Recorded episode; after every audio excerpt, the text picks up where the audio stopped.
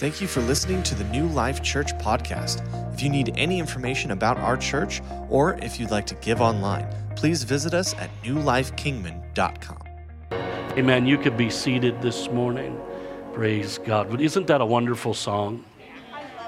I love that song. It just speaks so much to uh, just the reality of, of not only our need for God, but also His willingness and His ability to minister to our lives. We're releasing all uh, the uh, teenagers right now, junior high, high school. You are free to go out and back with Alex and they got a service for you back there. Before we get into our message today, I'm going to invite a couple, uh, uh, Tony and Carol, uh, as they come make their way up front. Just let me explain.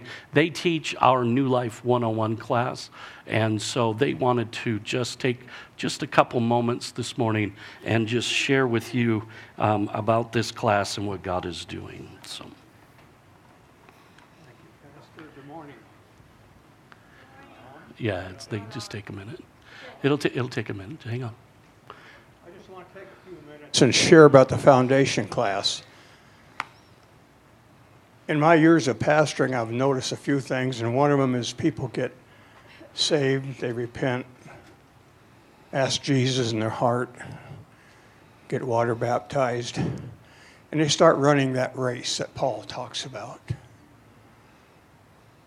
But over a period of time, they grow weary circumstances, battles from the enemy, a lot of different things. But we've been called to run the race. The victory is in running the race. And this class that we have is to help you and help us run the race, be encouraged, grow in the Word. We can come to church on Sunday mornings, and this is the best church to be on Sunday mornings. But let me ask you something. If you're running a physical, ther- a physical marathon and you had just one meal that week, how would your race be? You'd get wore out, wouldn't you? You wouldn't run it like you'd want to. Same thing's true here. It's more than just Sunday morning. This is, this is a blessing. We spent years looking for this church. But it's more than that. It's growing in the Holy Spirit, it's growing in the Word. And that's what this class is all about.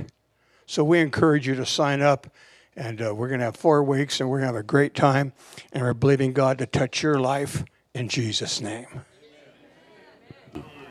Praise God. Give them a hand. Amen. So they, you can sign up in the foyer after service, and and uh, um, I believe you'll have a great time in that class.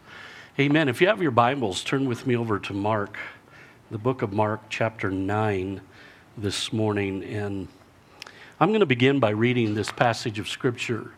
And just to uh, start there today, I just believe, you know, we had a really good time. It was, a, I, what, it was an intense time in the 830 service. Uh, and so I believe God really is speaking uh, to our lives. I know He's speaking to mine. And so, Mark chapter 9, verse 23 and 24, very familiar passage of Scripture from a very familiar story. But I, I, what we need to do today is we really do need to pull out of this everything that we can. Can you say amen?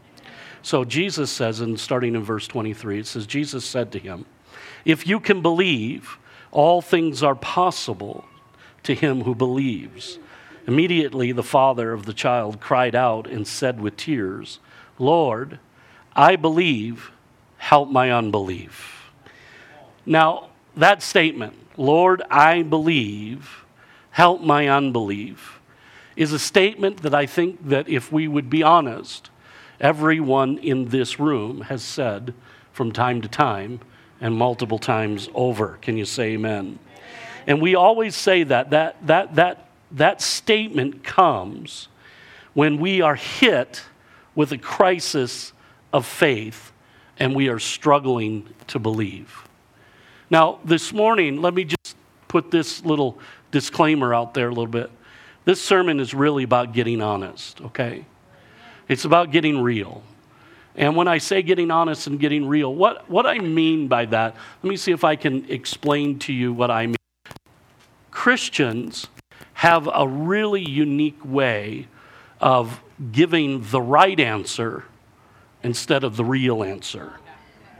He said, What do you mean by that?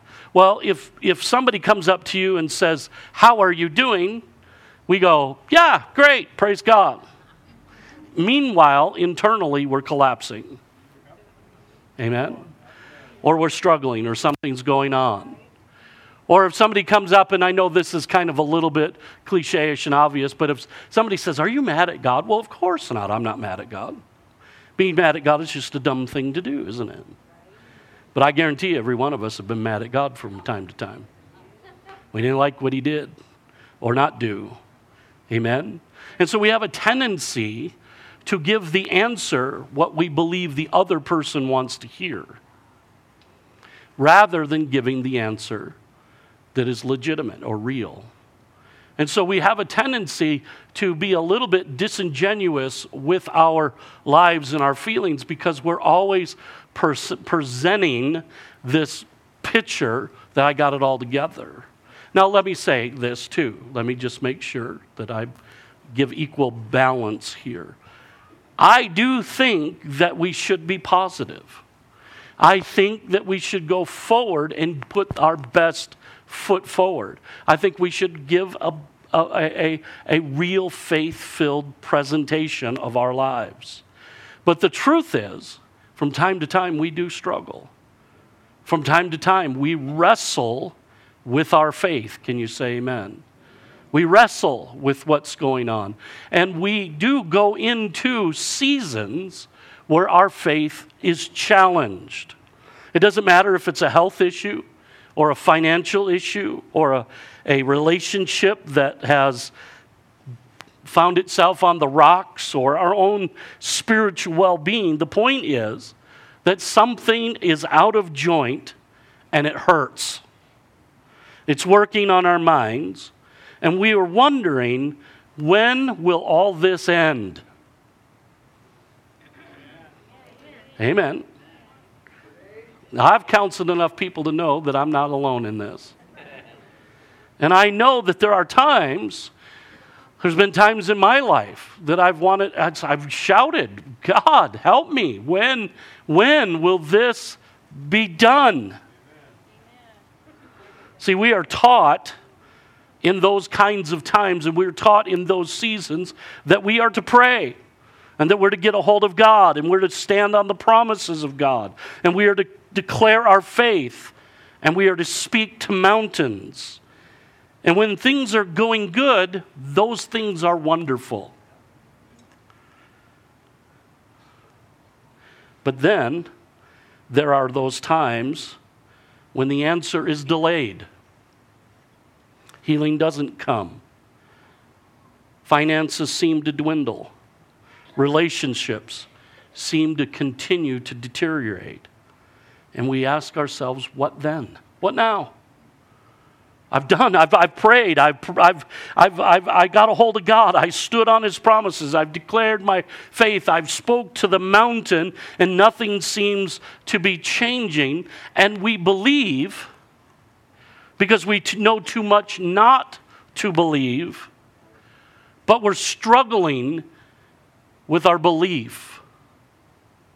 And it's right there that the devil really begins to stir the pot. It's right there where he begins to work on our minds and tells us all kinds of things that are not true. So, in our text, we see a crisis of faith that we can all identify with. Jesus has taken Peter and James and John to the Mount of Transfiguration, and the rest of the disciples are ministering in town and a desperate father brings his son to the disciples to be healed, but nothing happens. Amen. He brings them to the very first healing center, the healing room. He brings them to the church where the men of God are. He's witnessed these guys do other things before. But this time, nothing happens. Jesus comes on the scene. He's fresh from his transfiguration, and people are arguing and fighting. And I can imagine it's total chaos because the Pharisees come on the scene and the disciples are defending what they believe, but they don't know why things aren't working. And so they're back and forth, and it's stirring a crowd, and people are coming. Meanwhile, here is this man, and he sees Jesus coming, and he runs to him. And he explains to Jesus how he brought his son to the disciples, but nothing changed. Jesus, it appears, is a little frustrated with his disciples and with all that's going on. And he looks at the Father and says, If you can believe, all things are possible. And there it is. There it is. Our greatest struggle. Remember, I said we're going to get honest, right? Jesus said, if you can believe, all things are possible. Huh. If I can believe. If I can believe. If I can believe. The Father's response is probably one of the most remarkable and honest statements in all of the Word of God. Because he says, Lord, I do believe but help my unbelief. He's struggling, and he's willing to acknowledge the struggle. I think the thing that gets Christians in a lot of trouble today is they're just not willing to acknowledge the struggle. We do one of two things. We either we stand over here in some sort of false ego and pride as if we're bulletproof. Or we stand over here in this extreme and we glorify the struggle. And that's all we talk about. Well, I want to talk about this subject honestly because I believe this can actually help you. This can actually cause you to grow. So, as we take a few minutes to look at this struggle, we need to know a few things up front. Number one, there is a, a remarkable reality about our lives. We can have both faith and doubt present at the same time. In your heart, you can both have faith and doubt at the same time. And we see this reality all through Scripture. Peter who walked on the water. He had the faith to get out of the boat and walk to Jesus, but then at the same moment, he begins to look at the wind and waves and he begins to sink, faith and doubt operating at the same time. Thomas declared, I will never believe until I see his hands and his side. But yet, Thomas is one of the most courageous men of all the disciples.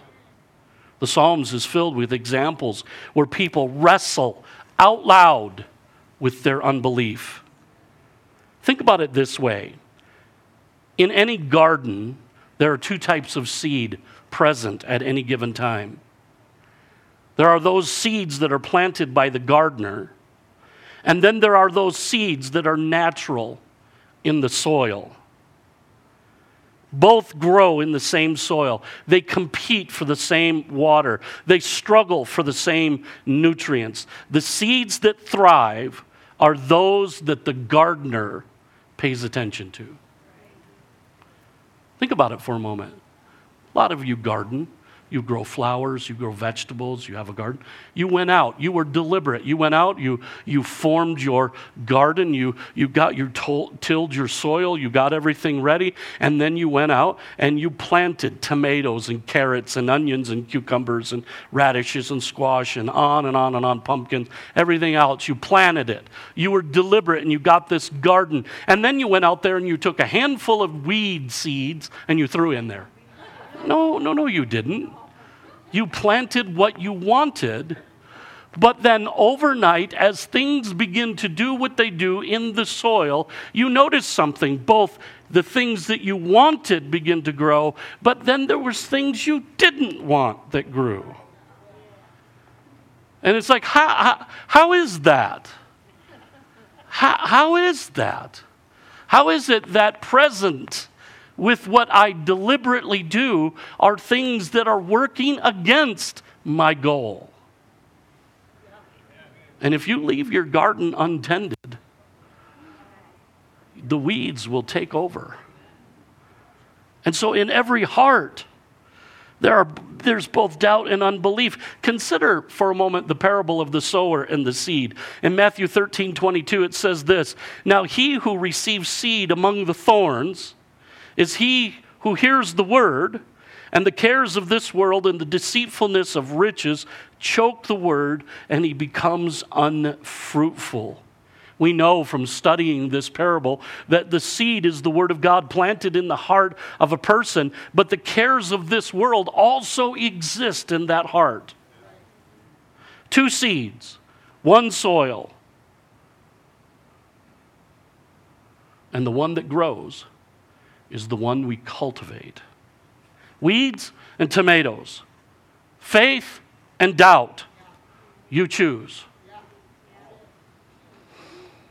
Number two, many people think doubt is unforgivable. We put ourselves under such scrutiny and such um, uh, responsibility and demands that I don't believe God's doing. Oh, we hear verses like Hebrews chapter 11, verse 6, that says it's impossible to believe God without faith. And it's absolutely true. And so, what we do is the moment we have one departure from faith, or the moment we struggle one little bit, we allow condemnation to come on our lives and go, Well, I guess God don't like me anymore.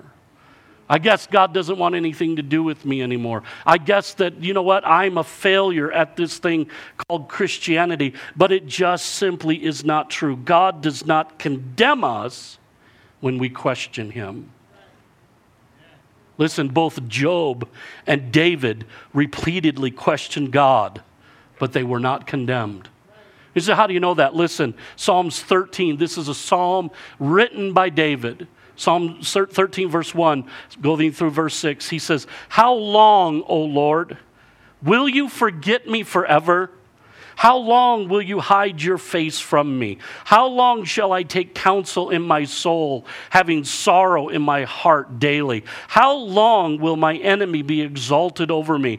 Consider and hear me, O Lord my God. Enlighten my eyes, lest I sleep the sleep of death, lest my enemy says, I have prevailed against him. Lest those who trouble me rejoice when I am moved. But I have trusted in your mercy, and my heart shall rejoice in your salvation. And I will sing to the Lord because he has dealt bountifully with me. What is the point of that? God is big enough to handle all your doubts and all your questions. If there was ever a man that had grown to love God, it is the man that is known as the man after God's own heart. He loved God. He worshiped God. He fellowshipped with God. Yet this man had many flaws, many difficulties. He struggled, and oftentimes he struggled within himself of his own belief system. But he, what does he do? What is the example that he does? Is he takes it to God. Because he knew God was big enough to handle it. Number three, Many people think struggling with God means we lack faith. But I declare to you that's not true at all. Many times, struggling is the means by which our faith grows and matures. Are you hearing me? Many times that struggle, that, that, that battle, that wrestling, that resistance, as it were, is what is strengthening the muscle of faith. Number four, doubt and unbelief are a common temptation for all believers. It's absolutely true. There's not a person, there's not a man, woman, or child. I don't care how significantly anointed or the things that they do in life. There is not a person on the planet that does not struggle with their faith. And it's an enemy that we must fight vigorously. Doubt must be challenged. I was asked a question a few weeks ago while counseling. The person asked me, said, Do you ever doubt? And I said, Well, how many times do you want to know today? My answer really is all the time. And I know that as a preacher, when I preach, I sound very certain. And part of that is because it's intentional, part of it's the anointing. So you, you, I, I don't know how to explain this to you, but there is a physical uh, manifestation of the anointing. I can feel it. I know when it's there. Um, I believe personally the anointing is always there, but it's, always, it's not always manifest. Okay, I believe that I'm always anointed. But when I get behind, even though this is a music stand, but when I get behind what many have called a sacred desk, when I am addressing the people of God, there is an anointing because of the calling of my life that rises up and begins to move, and I can feel a physical manifestation. And what I call it is I do feel bulletproof at that point. There is a courage and a strength, and it's like, no, I got this. And it's that anointing. And I know that I can come across very certain. And also, the reason it is because I know what I believe. I'm confident in sharing it. I'm not bashful. I'm not bashful about what I believe. I, I've, I, and I know this is going to sound a little bit like I'm making it about me, but it's not. But I have spend, spent my time studying. That doesn't mean that I got it all down because I don't. I don't have it all down. And there are things that God's adjusting in me on a regular basis. He's refining in me and working things out. But I am very certain when I preach. But let me share with you in my life, I have doubts and questions that come to my mind every single day. I don't know how a person could be a Christian and not have doubts from time to time. So, as we look into this, I want to go a little deeper and I want to look at three men that doubted, and I want to see how Jesus actually dealt with them. I want to see Jesus' reaction to these men. The first one is our, the father in our text, this, this father of this boy who is traumatized. He is tormented. There is obviously a demon that at, at, work. The man even says, he says, every time the demon grips him, he throws him to the ground and he'll throw him into the fire or the water. And this demon is trying to destroy and to kill this young man and there's seizures and there's all kinds of things that are going on. He can't talk, and, and it's, it's nothing but torment. And I will say to you that every parent understands the struggle of the father in our text. That we understand what this man feels. Who among us that has not looked down at a sick child and felt fear? We felt worry and doubt, and it became overwhelming. Because the truth is, oftentimes, it's much easier for us to maintain our faith when we are sick. But when we look at a loved one, someone that we cherish, a child or a, a husband or a wife or a parent, and they're going through this, and we, we think to ourselves, I, I would just, if I could, I would take it from you. I would put it on me so that you don't have to deal with this. But when our children suffer, our whole world seems to go into question. And if the suffering is great, and surely in this instance it was, we may find that we can hardly pray because fear has gripped us so strongly. And in these intense moments like this, we may even begin to doubt God's presence and His goodness and we may even wonder if somehow God has abandoned us. Remember, we're getting honest.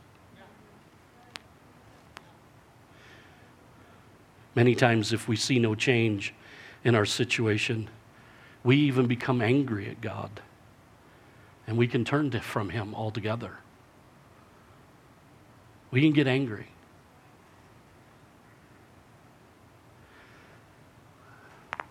I remember when my mother passed away. My mom died February 20th, 2001. She was diagnosed with lung cancer December 4th, 2000. So it was, I don't know, 70 days, 75 days, went from diagnosis to, to death. And I remember when she was in the hospital room and she had received the diagnosis, we came in and I was sitting with her, my, my mom, my dad, and myself. And I said, Okay, so what do you, I looked at my mom and I said, What do you want? She says, I want to be healed. And I said, Okay. And she goes, And I will, she goes, I will declare his goodness everywhere I go. Okay? So that's what we fought for. We, we allowed doctors to be doctors and do what they do and the treatments they do, but we also stood on the promises of the Word of God. And you know what? We saw miracles through that 75 days. There was a time when my mom, uh, because of the medication that they had her on, she would have these horrible, horrible, horrible cramps in her legs. I mean, Charlie horses all over. You could actually see the knot ball up. And I mean, it was just excruciating. And I remember one day she was sitting in her chair at home, and I walked in, and she was having one of these spells, and they're all over. There's four or five on her legs. And I remember I looked, I put my hands on her feet, and I said, In the name of Jesus, I rebuke you. And every one of them gone, just like that boom. I remember one time because her cancer was lung cancer and it was, it was traveling from one lung to the other in this spot where the two lungs, and that's why it was inoperable and the pain was horrific, but also it felt like she was suffocating. And I remember coming in one day and she was having a panic attack because she felt like she was suffocating. And I just grabbed her hands and I began to speak the name of Jesus. And the name of Jesus brought release and that panic attack and the breathing opened up. I remember there was a time time when she finally went into hospice and she was in that room and she hadn't talked for several days, hadn't eaten for several days. And I grabbed her hands and I looked at her and I said, In the name of Jesus, your, your digestion is restored, your, your appetite is brought back, and you will speak. And that night she talked to the nurses, ate a full dinner. The next day she ate a great big bowl of fruit that I brought to her. And we thought, man, the miracle is happening. And the next day, she went into glory. She went to be with Jesus. Miracles, unexplainable. And there was a moment when I said, God, what is up? And I was struggling in my faith.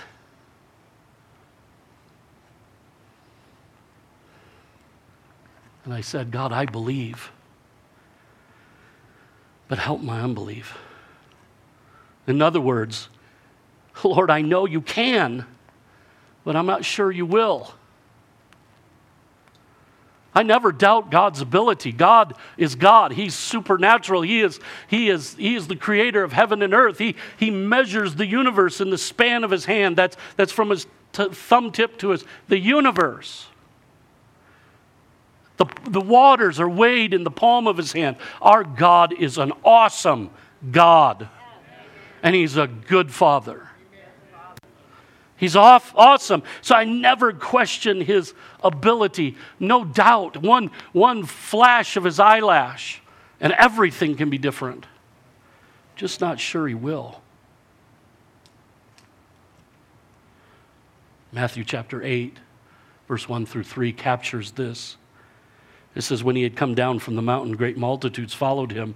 And behold, a leper came and worshiped him, saying, Lord, if you are willing, you can make me clean. Then Jesus put out his hand and touched him, saying, I'm willing, be cleansed. And immediately the leprosy left and he was cleansed.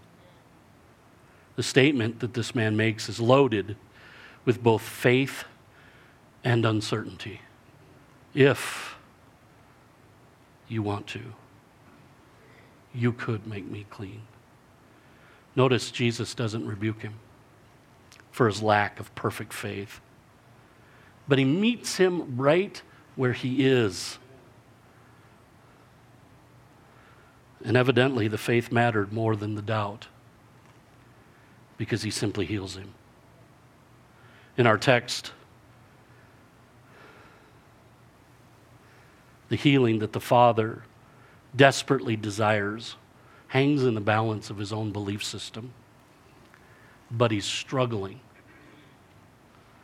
Why? Because his experience tells him that his situation is impossible.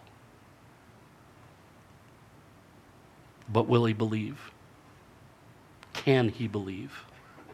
And from his heart comes this statement I believe. Help my unbelief. Notice the aspects of this statement. Number one, he admitted his need. Number two, he admitted it to the right person. Here, I think the problem is, is we oftentimes go to the wrong people. And oftentimes we go to people and we go to talk more about our doubt than we do our faith. And then he asked for help, the help he needed. It is my belief that is what Jesus is looking for from us is honesty. The second guy that I want you to look at is John the Baptist. Do you remember when Herod threw John in the John the Baptist in jail because John dared to rebuke him for his sin? I am certain that John the Baptist is confused. He's frustrated. He's in jail. He's struggling. And John, at some point, sends his disciples with a message, with a very penetrating question. Matthew 11, 2 and 3 says, And when John heard in prison about the works of Christ, he sent two of his disciples and said to him, Are you the coming one, or do we look for another? Now, make no mistake about it, John knew who Jesus was. There's no doubt about it. John knew Jesus was the Messiah. But what's different now? He's in prison and he's struggling, not knowing if or when he's going to be released. And he's thinking in his mind, I'm about ready to lose my head for this. I'm about ready to make a big sacrifice. Did I make the right decision? Do I really, really know what I think I know? And he began to wonder. And then he began to doubt.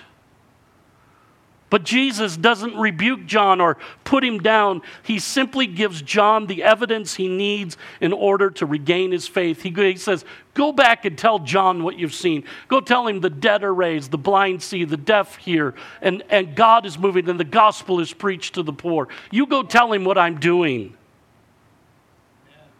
And then he looked at the crowd. In Matthew 11 11, he says, Assuredly, I say to you, among those born of woman, woman, women, there has not risen one greater than John the Baptist, but he who is least in the kingdom of heaven is greater than he. So, what's happening? Jesus, not only does he not condemn John, he doesn't look at the disciples, John's disciples, and say, Yeah, go back and you tell him, hey, you need to get it together, buddy.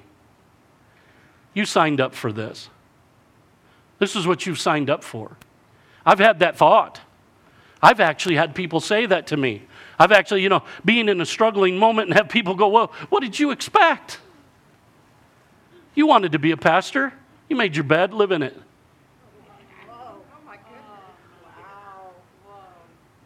Huh. But Jesus doesn't do that, does he? He doesn't look at John and go, Come on, man. You're supposed to be Elijah. If you study your Bible, you know what that means. You're supposed to be all that in a bag of chips. He doesn't do that. But what does he do? He says, Look at, I want to show you, John, the kingdom of God. What you said is coming to pass. You got it dead on. It was right on, John. And then he looks at the crowd and he says, He is all that and a bag of chips. The third guy I want you to see is Thomas. It's impossible to talk or to preach a message about doubt without considering the man whose name has become synonymous with doubt. He's known as Doubting Thomas. 2,000 years, one moment of doubt. And he's doubting. How many, how many's ever watched the show MASH? There's a great scene in MASH. Hawkeye, the, the primary character, he's having these kind of these dreams. He's sleepwalking. And so, he, you know, because of the stress and all of that of war. And so one night he's out in the, in the camp, the compound, and he's playing marbles. you know, fake, he's sleepwalking. And radar comes up, and, and Hawkeye looks at him while he's asleep. He goes, Hey, Stinky. And radar says, Hey, that's, kind, that's, a kind, that's the kind of nickname that sticks with a guy. I don't want to be known by that. And so the, the, scene goes on, and then Hawkeye goes back to bed, and, and then Klinger comes out and goes, Come on, Stinky, let's go. He goes, I knew it. I knew it. This is Doubting Thomas. He goes, Man, one time, once. And now I'm known as Doubting Thomas. If you actually go do a study of Thomas, you'll find out that Thomas went to India and had revival beyond belief. Thomas is not an unbelieving skeptic, he's a wounded believer. He just witnessed horrific things. He saw his Lord and Savior crucified and buried. He's wounded. And he says, I'm not willing to believe. In fact, what he was saying is, I'm at this moment not able to believe. And we tend to look down on him, but Jesus doesn't. Because eight days later, Jesus appears to the disciples a second time and Thomas is there. And Jesus makes a point to speak to him. And listen to what he says in John 20, verse 27. Then he said to Thomas, Reach your finger here and look at my hands. And reach your hand here and put it into my side. Don't be unbelieving, but believe. He met him where he was at. And as far as anyone can tell, Thomas never actually touched Jesus. It seemed that simply seeing him face to face completely convinced him. And, and then Thomas went, My Lord and my God. And he was never the same. See, doubt has its uses because it can be a doorway to even deeper faith. Are you hearing me? One man said this doubts are the ants in the pants of faith, they keep it awake and moving. Listen to me. Doubt is not sinful, but it can be dangerous. This is important that you hear what I'm saying. Doubt is not sinful, but it is dangerous. Because if you leave it unattended, it will take over your garden. But doubt can also be the catalyst to spur enormous spiritual growth. Here's the key all that matters is what you do with your doubts. And as we are bringing this to an end, I want to give you seven simple suggestions on how to handle your doubt this morning. Number one, admit your doubts and ask for help. That's what the Father did in the text, isn't it? That's what John the Baptist did. And in a way, that's what Thomas did. See, God's not fragile. See, religion has made God some porcelain God that at the slightest little breeze, he cracks all together. God is not fragile. God can handle your doubts. He can handle your fears, your worries, and your unanswered questions. Listen to Psalm 94, 17 through, uh, 17 through 19. Unless the Lord had helped me, I would soon have settled in the silence of the grave. I cried out, I'm slipping. But your unfailing love, O Lord, supported me. When doubts filled my mind, your comfort gave me renewed hope and cheer. And in Psalm 61, he says it this way Hear my cry, O God, attend to my prayer, and from the end of the earth I will cry to you. When my heart is overwhelmed, lead me to the rock that is higher than I. He's a big God, He runs the universe without help. Your doubts, your fears, your worries your questions will not upset him. Number two, recognize that faith is a choice, not a feeling. Now, there are those that will look at you and say, no, no, no, no, faith, faith, faith is a gift. It was given to you by God, and that is true. Every man is given the measure of faith. But the activation of that faith is a choice and not a feeling took me a long time to figure this out because for many years I tended to associate my faith with how I felt at any given moment. It's easy to feel like you got a lot of faith when all is well, and, and, and it's even easier to think you have no faith when everything goes bad. And listen this morning if all you got is a God of good times, then your faith is shallow for sure. And I've learned since then that faith is a choice that you make.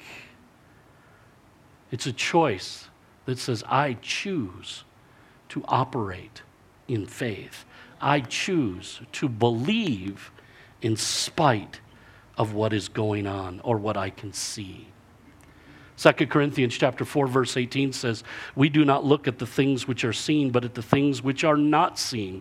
For the things which are seen are temporary, but the things which are not seen are eternal." There are times in my life when I get in my truck after working in the office and I'm driving down the road and I have to say out loud, "I choose to believe. I believe you. I believe." Number three, don't be afraid to borrow some faith. See, when you find yourself filled with doubts, go find somebody filled with faith and borrow some of theirs. It works. See, the problem is, church, what we do is we tend to like to commiserate. We tend to like people to agree with our position in life. And so, what we do is when we're feeling this, we'll go find somebody that will go, Yes, amen. Yeah, yeah, well, man, life, life is horrible. I mean, it's just wretched. I mean, things are going to hell in a handbasket, and what's this government of ours doing? And oh my gosh, you know, Putin's got his finger on the nuclear bomb, and it's all going to be, end. we're all going to die, and it's going to be horrible. And you will find a lot of people agree with you in that. And that does nothing except to torment. Zero. It does zero. It takes and robs and steals. It will cause you not to sleep at night. It'll give you upset stomach. You will be on edge all the time. You'll become grumpy, and then you'll end up in the mountains or in Mexico City by yourself, naked, fighting for a taco.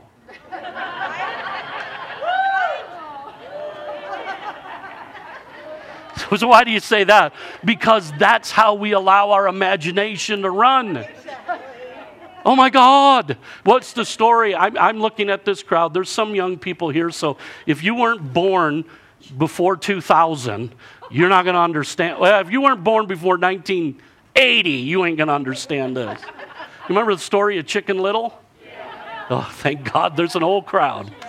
Sky's falling. The sky's falling. He's running It was a drop of rain. Sky's falling. You will find enough people. You will. Oh yeah, you know, God's turned his back. It's done. It's over. He don't like you. God don't like you. In fact, God woke me up this morning and told me he don't like you. He, Pat, he loves you. He loves you.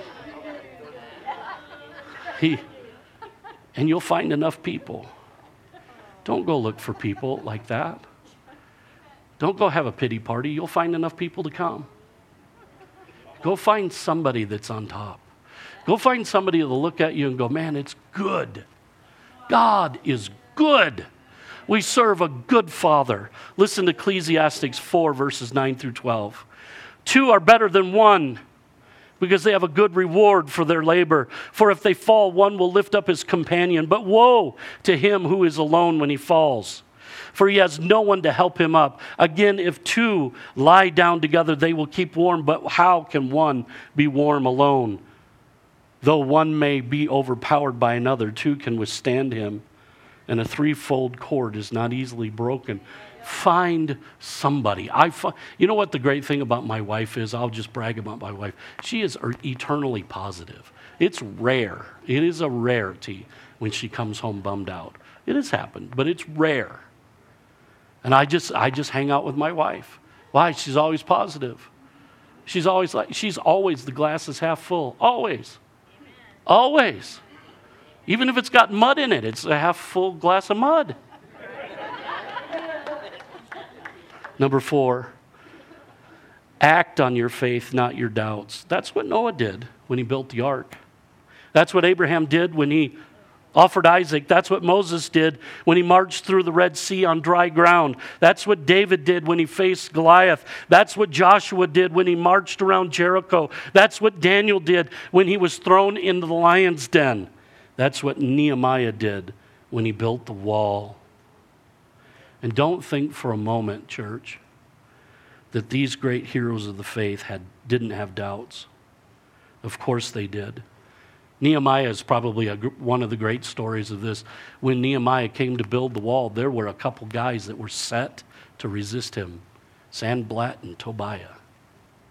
And for whatever reason, I don't know. Maybe they thought cities shouldn't have walls anymore, or, or they didn't want that wall built, or, or maybe they didn't like Nehemiah, or they thought they should do it. But they begin to work against him. And they did all the tricks of the trade. And, and the, here's the thing they're predictable. Because the devil can't create.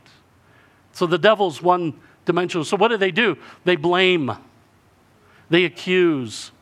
They accuse Nehemiah, yeah, you know what he's doing? He's collecting all this money to build the wall, but he's really just doing it, he's getting it for himself. He's taking all the food that he should be and he's just eating, you know, he's, you know, he's one of these rich pastors. And I, hey, look, I know there has been people that have done that, but that doesn't mean everybody's done it. So here I'm a, here, let, us do this. I'm a pastor. Yeah, us rich pastors. Well, how about you rich folk? See, it's a two way street, right?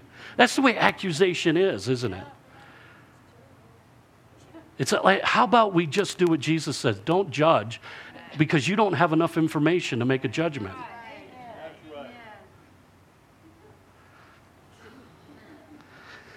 That ain't even in the notes. I'm not sure who that's for.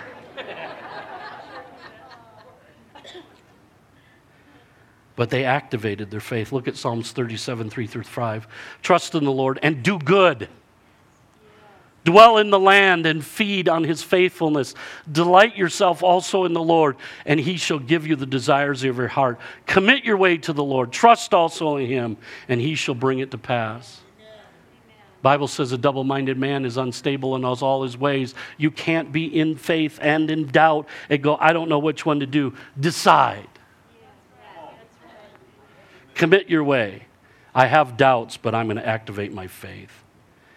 That leads us to number five, and it's a little cliche ish, but hang on, I'll explain it. Doubt your doubts, not your faith. What this means is don't cast your faith away simply because you're struggling. See, when we struggle in our faith, we are tempted to, to give in to our doubts and our fears, our worries. You know, it's always amazing. Do you remember the story of Jonah? And I promise I'm going to be done in a minute. I'm taking too much. Do you remember the story of Jonah? And the chapter one, Jonah chapter one, here's Jonah. He's on the boat. He shouldn't be there. He should be going to Nineveh, but he isn't. He's going the opposite way. God creates a storm. And listen, he didn't create a whale, he created a fish. It was a supernatural event. Amen.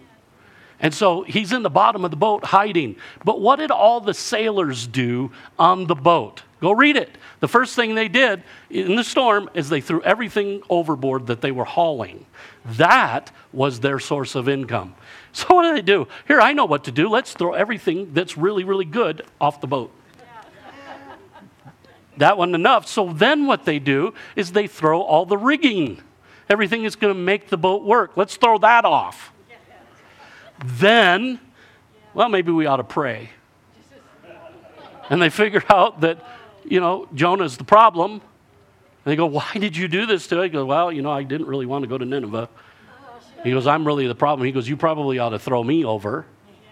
And they throw him over in the storm. And they're sitting there. I can see these guys sitting, looking at boxes of stuff that they're supposed to be hauling all the rigging is sinking, and they're like, hey, why didn't we just grab this guy and throw him over first? Why didn't we just pray? But see, as human beings, that's what we do. What we do is we start struggling, and the first thing that goes is, I'm going to throw the church away. I'm never going back to church. I'm going to throw the Word of God away because God, you know what? He's big and He could create all kinds of things, but He can't keep one book together to save His life, so I'm going to throw the Word away. And then all my friends, they're really, they're just, you know what? They're fake. They're fake. They're fake Christians. We throw them away.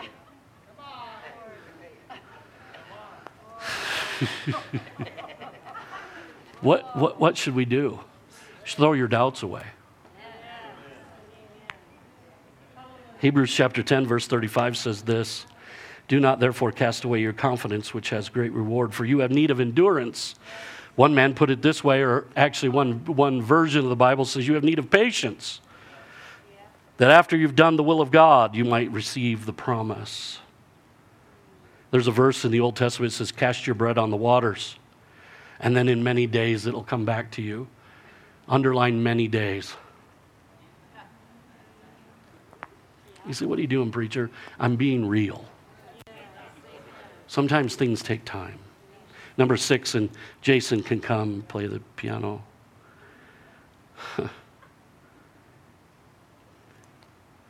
there are some things that you will never understand this side of heaven. All of us have questions that we can't answer. They revolve around the whys of life, and we have to be good with the mystery. There's a lot of questions I have about healing, but I've solidified it. God is our healer. People come to me all the time and say, Why didn't I get healed? I don't know. There was a time in my life, in my, when I was a young pastor, I would look at people and go, It's because you're filled with sin. Because you're nothing but a nasty sinner. The reason you didn't get healed is because you got some hidden, deep, dark sin, and we probably really need to probe the depths of your psyche to find out where you're sinning. yeah, oh my goodness, that didn't work real well. then I graduated from that and I thought, well, it might not be sin, it's just probably the fact that you don't got enough faith. And then, I, then God spoke to me and said, How about your faith? Oh, oops. And I had people in my life that were not in sin. And they walked in faith, but they're not getting healed. And I'm like, God, I don't know what to do. And so I decided I choose. I believe God's my healer. He always wants to heal. It is His will to heal. Now, look at, let me show you why. The Bible says this He, God's not willing that any should perish, but all come to repentance. Yet many perish and don't repent. So I don't understand all the ins and outs of that dynamic, but I do trust my God is for me and He is exactly who He says He is. And He paid a price. He submitted to the brutality of the crucifixion and allowed His body to be broken to pay for my healing. And He does not teach me a lesson by putting on me that which He paid to take off me.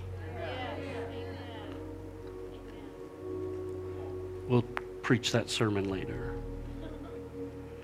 1 Corinthians 13 12 says, Now we see things imperfectly, like puzzling reflections in a mirror, but then we'll see everything perfectly clear. And that I know, that I know now is part, that, and all that I know now is partial and incomplete. But then I will know everything completely, just as God now knows me completely. We're not going to understand everything. And we have to be good with the mystery. Number seven, and final closing keep going back to what you know to be true. This is probably one of the most important ones for me because this is what I have to come back to. Paul writes in Romans 8 37 through 39, he says, Yet in all these things we are more than conquerors through him who loved us. And then he says, For I am persuaded I am persuaded that neither death nor life, nor angels or principalities or powers or things present or things to come, heights, depth, or any other created thing shall be able to separate us from the love of God which is in Christ Jesus our Lord. In troubling times, what we have to do, church, is we have to go back to what we know. See, I, there's a few things in my life that I am absolutely persuaded about, and I go back to them all the time. And I don't care what I'm seeing me seeing the manifestation is not where my faith lies. My faith lies in the fact that He said it. His word is yes and amen. His promises, all of them. He said yes, I say amen. Listen to me as I close this. God never turns away an honest doubter. Never. You need to come to Him with your doubts, with your skepticism, with your unbelief, your hard questions, your sincere uncertainties. And He will welcome you. And if you have doubts, cry out, Lord, I believe, but help my unbelief. Then get ready because God will answer that prayer. Can you say amen? Why don't you bow your heads with me? Father, we thank you, God, for the truth of your word. God, we thank you for your goodness and your grace. We thank you, Lord, that you have given us this revelation. And I pray for every person in this room today, God, that in the midst of their struggle, you would reveal yourself and make yourself strong. God, that you would encourage us and strengthen us. Everyone watching online, Father, I pray that you touch them and minister to them, God, that your grace would be upon them. In Jesus' name. I'm going to ask my ministry team to come, those that minister in prayer to come up front. I just want to encourage you, church, as you go, that you go and that you, first of all, stop condemning yourself and start reaching out to Jesus. Let Him encourage you. He will. He will encourage you and He will strengthen you. I also want to say for all the ladies tonight, 5 o'clock, right here for Bloom and all the men, men in the youth room, men of valor, we want to see you. Why don't we stand to our feet? If you need prayer of any kind or anything, come on up. Let these pray with you. God bless you today. You're free to go. We will see you next week.